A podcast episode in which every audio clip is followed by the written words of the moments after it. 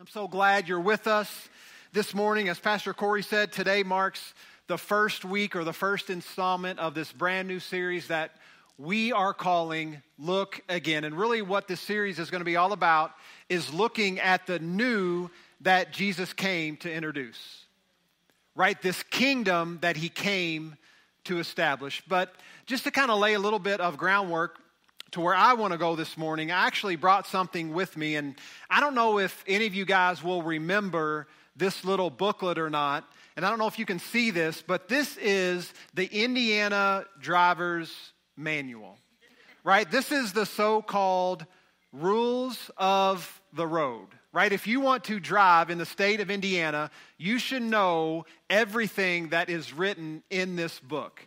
You should know the rules so that when you get in a situation, you will be able to know how to act, respond, or what to do in that situation, right? And so this has all kinds of different rules, things as simple as when you approach an intersection and there's a traffic signal, a green light means what?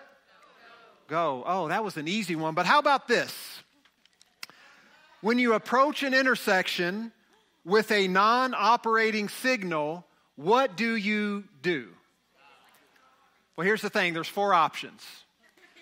Option number A is you can actually just continue through the intersection without decelerating and just hope that there is no one else going through that intersection at the same time that you're going through it. Option B, you can stop at the non-operating signal and wait for a repairman to come and fix the signal. C, you can approach the signal, pull to the side, and wait for somebody who is choosing to do option A, going through the intersection, and then you just follow them through it, right? Like a football play, you're just following, right, that guy, that fullback that's clearing the way for you. Or D, approach the intersection as you would a four-way stop, look, and then go through the intersection when it is your appropriate turn. Right, it's obvious, I think, what the answer is. Matter of fact, would anybody here choose option A, B, or C? I'm just checking, because if you were to choose one of those three options, I'm going to ask you to give all of us the courtesy after the service to just stay in your seat. Let all of us get in our car and get to our, place where we're going, our destination, and then you can go about 10 minutes after everyone's left the parking lot. No, I know that's funny, and I know this manual is meant to, right, portray a bunch of rules that we're supposed to follow, but the reason why I bring this up is that many of us, we approach Jesus' teachings and what he came to introduce, this kingdom, in a very similar manner. Like it's this list of things to do and a list of things not to do. But you see, rules, here's the problem. Rules don't have the power to actually transform the heart. Rules actually only help modify behavior. I'll say it like this. Rules lead to behavior modification. They can't lead to heart transformation. You see, I'll prove it like this. If a police officer today, when you leave service, if they were to pull you over, they tap on the window, you roll it down, they're not going to lean in and say, "Did you happen to read your driver's manual this morning? Did you contemplate on it? Did you meditate on it? Does it express the longings of your soul? Like, didn't it just make you want to get in your car and drive a little bit longer? Don't you wish your kids could sign up for more extra school activities just so you can be in your car and go to all these different destinations so you can follow the rules that are in this manual?" No, a cop doesn't do that. He also doesn't tap on that window and say, "Okay, well, I know you were going the speed limit, but I just detect there's some resentment in your heart that there is a speed limit to begin with. And on top of that, I also know that, man, there's just a little bit of pride in your heart because I can tell you think you know the rules of the road better than the other drivers that are out there." Many of y'all laughing, but that's a lot of y'all out there. That's kind of me too. Right? You look at everybody else, they're like, man, I just wish they would learn how to drive. I know y'all said that before. But you say that because you think you know the rules of the road better than they know the rules of the road. And there's this pride that begins to well up, right? Like this, man, the cop is saying, man, there's this root of bitterness in your life. Man, sin is crouching at your door. I can just tell it. Man, a cop doesn't do that. Why? Because rules can't lead to a heart transformation. They only lead to behavior modification. And why am I bringing this up? Well, what Jesus came to introduce wasn't a new set of laws. It wasn't a new set of rules and regulations that we had to follow to be right with God. You see, that is what was for 1,500 years the case with the Mosaic Law, and that was never able to make somebody righteous or in right standing with God. You see, it couldn't do that. So when Jesus steps on the scene, when he initiates, right, his ministry, like the inauguration of this incredible ministry at 30 years old, right, he gets baptized, he goes to the wilderness to be tempted for 40 days, he steps back on the scene in Galilee, and he says this sentence. It's found in Mark chapter 1. We can also see it in Matthew 1, but Mark chapter 1, verses 14 and 15 says this. It says, Jesus went into Galilee proclaiming the good news of God. Everybody say good news. You see, this is so critical. We have to see this because many people believe that good news, or other translations say the gospel, is just, right, that Jesus was born a virgin. He lived a perfect life of obedience to the Father. He willingly went to the cross. He died. They placed him in a tomb, but the tomb couldn't hold him. He got up 3 days later. He's alive. That's the gospel. Now, Jesus, though, steps on the scene. This is the very first words of his ministry. He says that he went out proclaiming the good news of God. The cross, the empty tomb, hadn't happened yet. Like, are you seeing this? So what is the good news then? What is part of the gospel? Now, that's part of it, but it's not all of it. Right? The cross, the death, burial, and resurrection of Jesus, that's part of the gospel, but it's not all of it. He goes on in verse 15 to tell us what this good news is. And he says this. The time has come, he said, the kingdom of God has come near. Basically, he said, the kingdom is right here in front of you. It's right here at hand. It's within reach. Why? Because I'm here. And Jesus is saying, look, the king is here, and I'm here to represent and to initiate this kingdom now on earth, right? When he was with his disciples, he didn't just pray, oh, one day when you get to the kingdom of God or the kingdom of heaven. He says, no. Thy kingdom come, thy will be done on earth as it is in heaven, right? So when we see kingdom of God, kingdom of heaven, it's not just an afterlife thing, right? The kingdom is actually in operation right now. And so that's why Jesus had to say, go back. He had to say the kingdom of God has come near. He says, repent and believe the good news. Oh man, this is so good. Repent and believe the good news. For years, we've just taught that repent means to turn from our sin and to something else, right? That Jesus paid the penalty for our sin on the cross, and now we're to turn to God and follow after him and his righteousness. But that's not just all of it. And how do I know that? Because he says repent and believe the good news. I just told you that good news of the cross and the tomb, the empty tomb, hadn't happened yet. So he's saying repent and believe the good news of the kingdom. So then if repent doesn't just mean to turn from your sin and turn to God, then what else could it mean? Well, we have to dissect what this word is in the Greek. If you're taking notes, this word repent in the Greek is the Greek word metanoia. Metanoia, and it's like this two phrases, and very literally it means a change of mind, to change the way you think, or it quite very possibly could mean literally these two words, look again. It's where we're getting the title for the series that we're in. Look again. Look at what you're operating in. Look at the system that you've established in how you relate to God again. Because for 1,500 years, I don't know if you can realize it or not, but it hasn't been working. That's why I have to do something completely new. Look again. Are you looking to religion?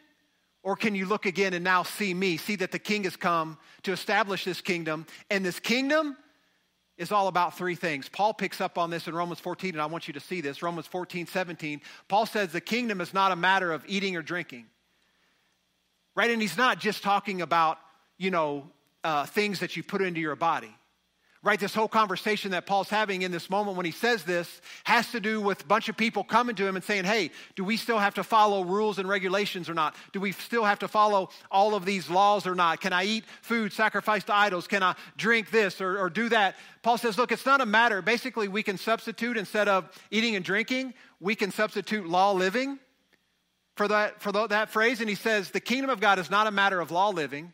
It's a matter of righteousness, peace, and joy in the Holy Spirit. Righteousness, peace, and joy. So for the next 3 weeks, that's what we're going to unpack for you in this series, and how we're righteous, and how he brings us peace, and how a byproduct of those two things, knowing that you're righteous and knowing that you have true peace, is that you get to live in this abundant joy and this freedom that Christ came to bring. So if we understand, and most of us possibly do, that we don't base our righteousness on our law living. We base it on Jesus's life and what he did, right? It's not about what we do. It's everything he's done. But we have to answer the question, though, why is it that Jesus ultimately had to come? We have to ask the question, what's wrong with religion anyway? And when I say religion, I mean following a set of rules and regulations, following, laws as it pertains and how we relate to God. What's the problem with religion anyway? Well, I want to show you today there's three big problems with it. And how we think that, we're at a place where we understand that, okay, yeah, it's only about what Jesus has done, but many of us still allow religion to creep in. We don't make it just solely on the relationship that we have with Jesus, and we don't solely, a lot of times, rely on him. We're still trying through our efforts, through striving, through just living a certain way. We think we can relate to God or get approved by God a little bit more, but I'm going to tell you that is not the case. And we're going to unpack just a very quick story. If you're by your Bible, I really would love for you to turn with me to Luke chapter 18. We're just going to look at a very short parable here this morning, and we're going to really look at the problem with religion and really the problem with following just a set of laws and where that leads to, because it doesn't lead to life. So here we go, Luke chapter 18. Starting in verse 9, it says this. This is Jesus. He says, to some who were confident in their own righteousness, right? This is a self-righteousness thing. People trying to get right with God based on what they could do. It says, to some who were confident of their own righteousness and looked down on everyone else, Jesus told this parable. Verse 10, 2 men went up to the temple to pray. One, a Pharisee, and the other, a tax collector. Let me just stop right here and break this down and contrast these two people. So a Pharisee, this is somebody who would try to live up to the letter of the law to a T, right? There were 613 different laws or commands based on the Mosaic covenant.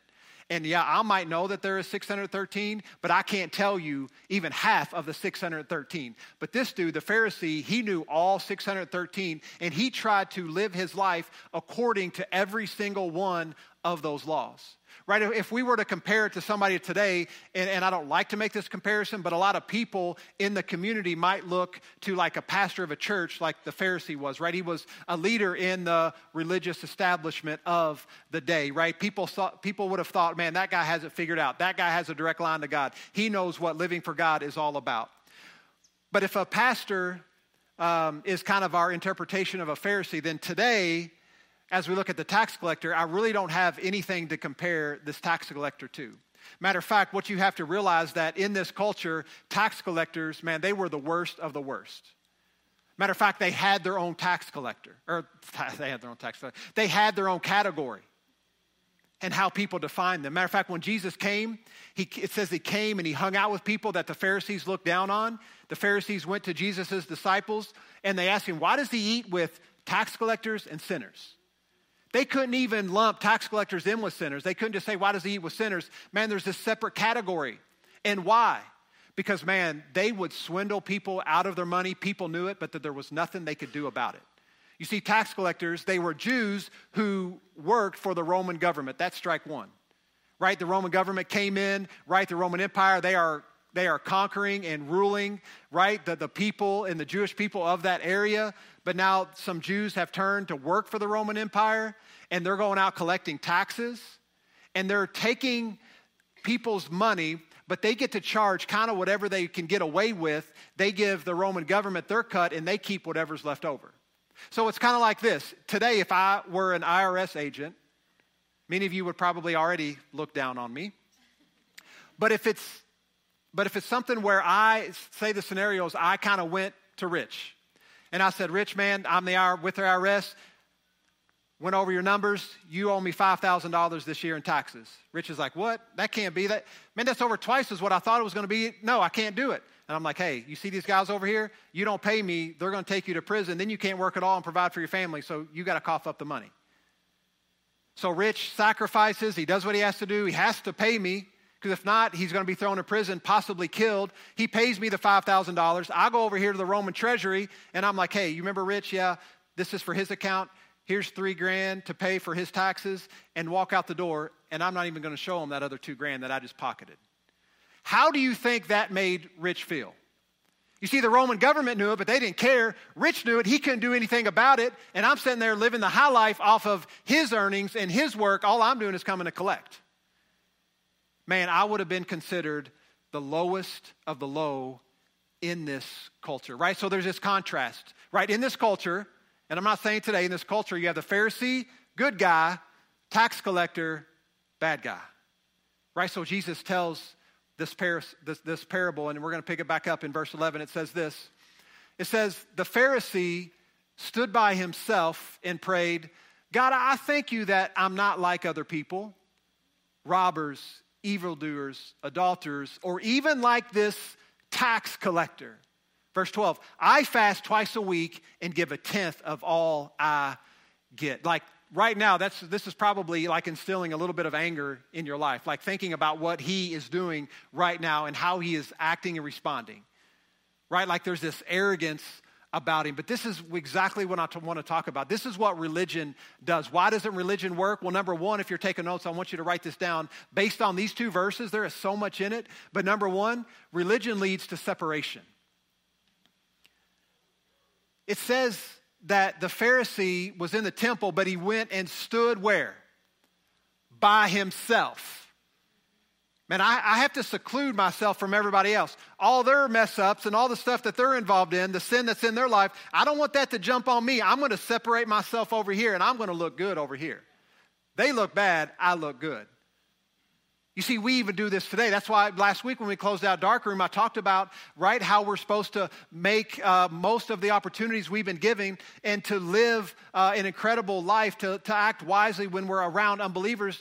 Paul was saying, look, there's going to be a time where you are invested into people's lives that don't know you. That might be messy, because people are sometimes messy, right? God kind of showed us that we're not to separate ourselves, but to inject ourselves into people's lives. Right, we're not supposed to run and hide.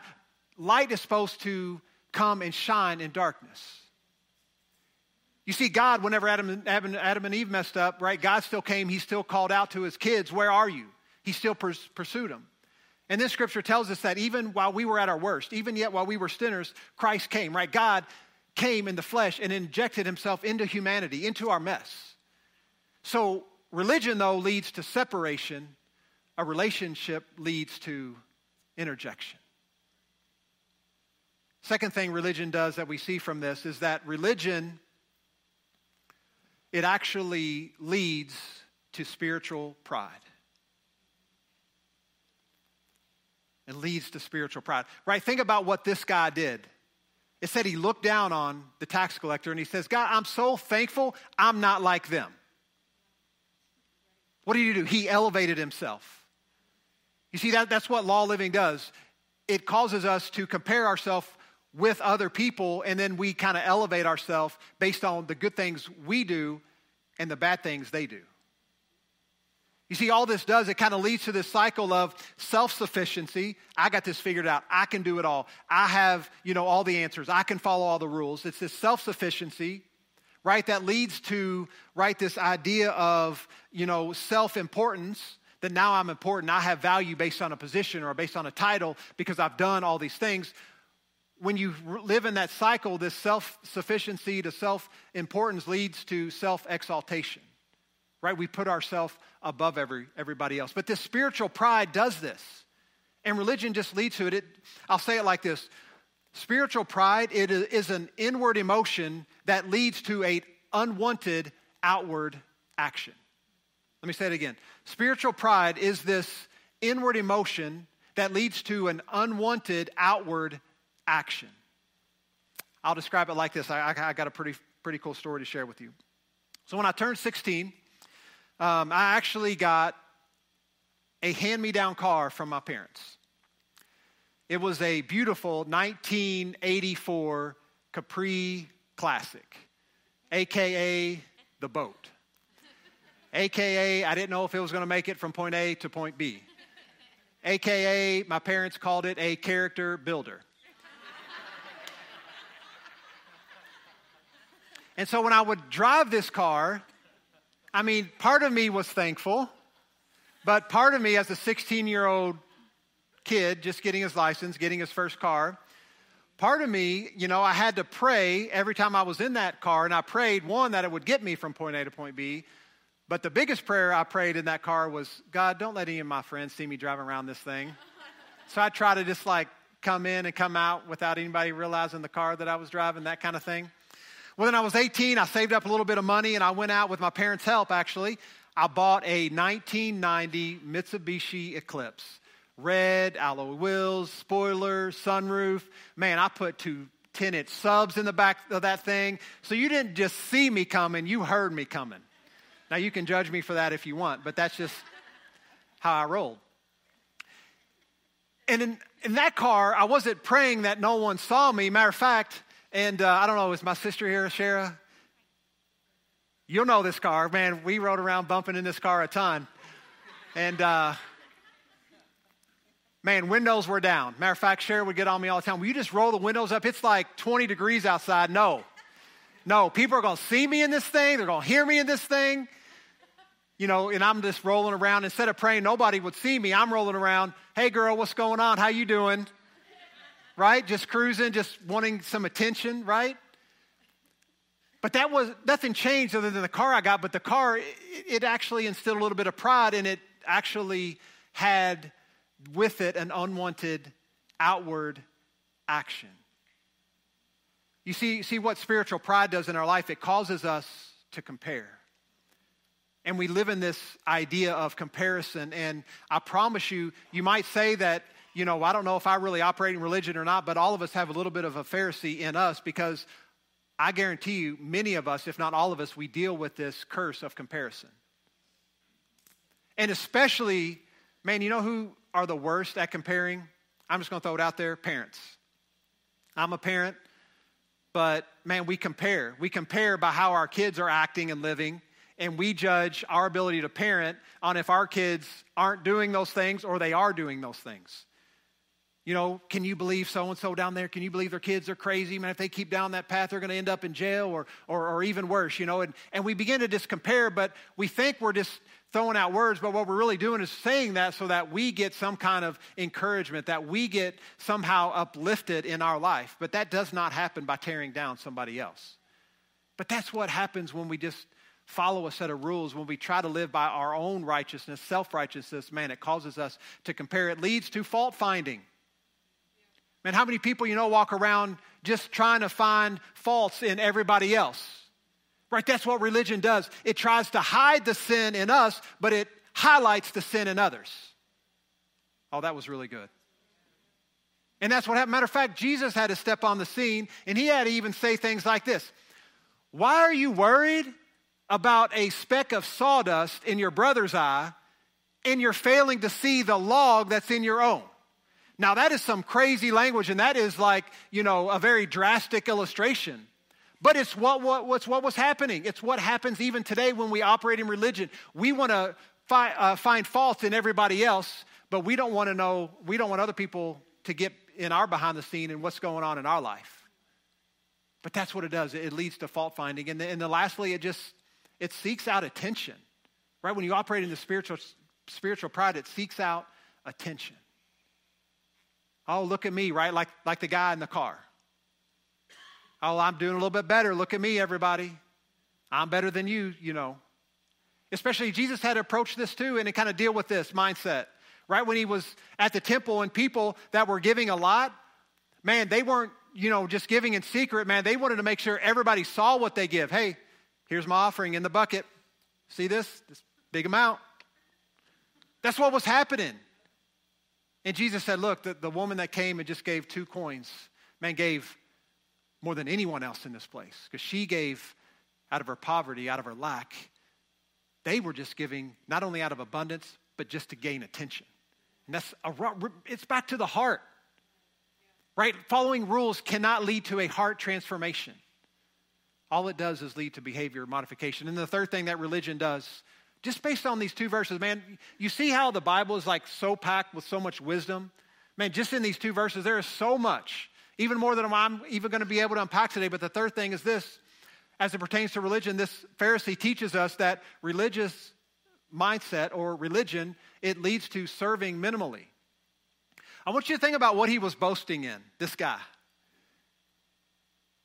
He says, man, I'm so thankful that I'm not like everyone else. And he goes on to say, I fast twice a week and I give 1/10 of everything that I get. Like he's boasting in that. But can I tell you, that is what the law like requires minimally. That is the bare minimum. He's not going above and beyond. He's doing the bare minimum. And it's kind of like, and many of you might remember this story when the rich young ruler comes to Jesus. And he says, Jesus, good teacher, what must I do to inherit eternal life? Jesus says, why do you call me good? There's only one that's good. I think at that moment, if the rich young ruler would have said, well, I call you good because you are the Son of God, I think at that moment, his belief would have just made everything fine because he would have made him righteous in his belief, not behavior, but he's still stuck on behavior. So he says, which of the commandments must I do to inherit eternal life? And whenever I look at that story, I pick up that line. He says, which ones? Like I know there's 613 of them, but I don't want to follow them all. Is there only a certain minimal amount that I can do to just skate by in life? But isn't this many of us? Is there just like a minimum that I can do and then I can just skate by? I don't have to worry about doing anything else. That's what this man approached Jesus with. And that's what this guy, this Pharisee was like, look, man, I fast twice a week and I give 1/10. Well, that's the bare minimum. And I don't know about you, but we even say in here, man, we want to be people that have a generous mindset. We don't want to always just do the bare minimum, not just in giving of our money, but giving of our time, our talents when we're involved in relationship. We don't want to do the bare minimum. Can you imagine like what Melanie and I's relationship would look like if both of us just gave the bare minimum in this marriage relationship? It would not be a relationship that is thriving. It would just be surviving. So that was the Pharisee. All his life, he had just followed a set of rules. And this had been happening for 1,500 years. And Jesus steps on the scene and is like, look again. That's not going to make you righteous. It's not going to improve your standing with God. You cannot do it. And then he opposes the Pharisee with the tax collector. And we're going to pick back up the story in verse 13. Check this out. He says this. But the tax collector stood at a distance. You see, he didn't even think that he was worthy to even go into the temple. He said he would not even look up to heaven. He said, but he beat his breast and he said this. He said, God, have mercy on me, a sinner. Why would he cry out like this? I'm going to tell you why. It's because for him, he was in a hopeless situation. He was in a hopeless situation because if he was following the letter of the law would have required him to give back everything that he took and that he stole plus 20%. That's what the law requires to be made right, to kind of atone for his sin. But there was no way he was going to be able to do that, right? It was an impossibility, right? Think about it. The lifetime that he lived, he only got his money. I told you earlier, swindling people out of their hard-earned money. He paid Rome what they needed and kept the rest. This is how he made a living, a lifetime of this. And so there was no way he was going to be able to pay back everybody, everything that he took, plus 20%. He's like, God, I'm hopeless. Right? He was at a position where he said, I can't do anything. Would you have mercy on me? You see, if grace is giving somebody something that they don't deserve, mercy is not giving somebody something that they do deserve. You see, this guy, he deserved to be labeled a sinner. This guy deserved to be cast off. This guy deserved not to be righteous. But because he came to a place in his life, you got to get this. Because he came to a place in his life that, look, I can't do anything about it. I can't atone for that. I can't live up to some kind of law that the law requires. I can't do anything. God, I'm emptying all of myself. I can't do anything. And when you're at a place where you feel like you can't do anything, that's the exact spot where God wants to fill you with his grace. Because it's not about what you do.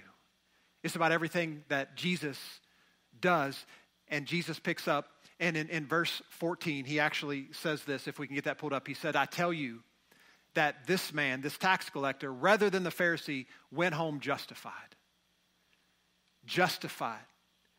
You know, a few weeks ago, about a month ago, Pastor Corey had an incredible message, and he talked about justification and how justified, what it means is just as if we had never sinned.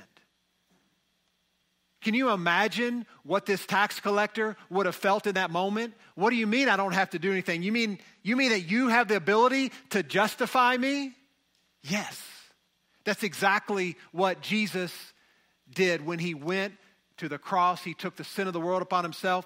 Yes, he died, but he got back up again. He is alive. And I'm telling you, that means so much more than you think it does. You have to look again, not only to his life, not only to this message of the kingdom, but you have to actually look at your life. And every single day, here's what I want to challenge you with. Every single day, you need to wake up in the morning before your feet hit the ground out of the bed. You need to say, you know what? Today, I'm going to choose Jesus.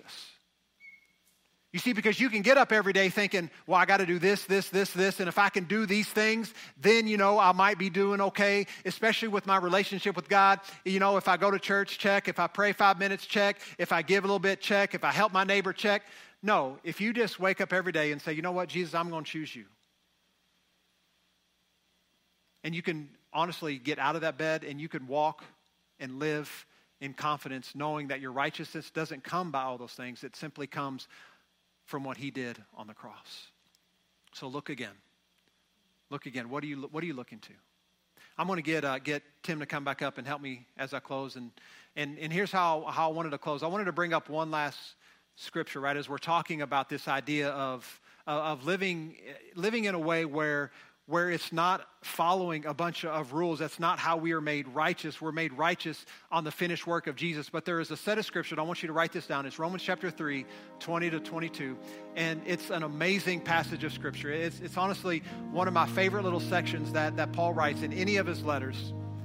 And I love it. I love what it means for us. He says this in Romans chapter 3, 20. He says, therefore, no one will be declared righteous in God's sight by the works of the law. Do you see that? You see, that's why Jesus had to come, because no one can be righteous in the way they'd been doing it for 1,500 years. You can't do it by following a checklist. That only leads to behavior modification, not heart transformation. No one will be declared righteous in God's sight by the works of the law. Rather, through the law, we become conscious of sin. You see, if you just try to live your life following a bunch of laws, you know what that does? It causes you to just focus on sin and probably be active in sin even more. Matter of fact, Paul says in another place, apart from the law, we wouldn't even know what sin was. But because the law was introduced, now sin was being credited to our account, but that's why Jesus came. Now, all of our sin is placed on him and what he did. None of it's placed on our account. That's why we are made righteous. And it says this, how are we made righteous? Verse 21, apart from the law, I love this, apart from it, the righteousness of God has been made known, to which the law and the prophets testify. Look, the law and the prophets, right? The Old Testament is what we would call it. All of it was just pointing to Jesus.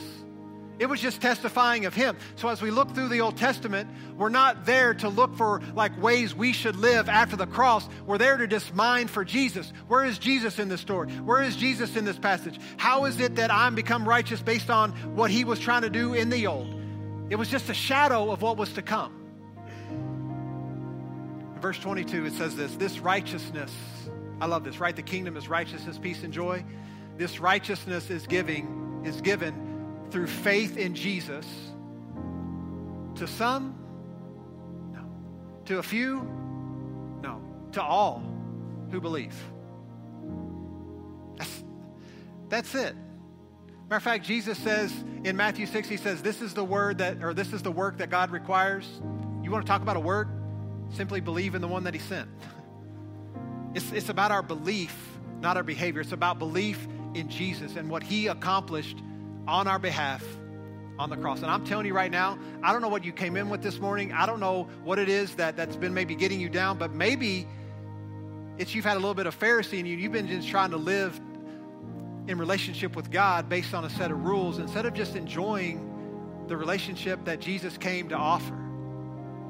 Matter of fact, I want to read you something that I wrote just last night. What I really wanted you to focus on in this series, look again, is the difference between religion and relationship. Jesus did not come to start a religion. He came to show us the love of God. Religion is all about how you perform. Relationship is about how Jesus performed. Religion says if you work hard enough, maybe God will love you. Relationship says because God loved me, man, I want to just live for him. Religion is all about what you do. Relationship tells you Jesus already did it all for you. It's done. So quit trying to do it on your own because you can't. Just trust in him.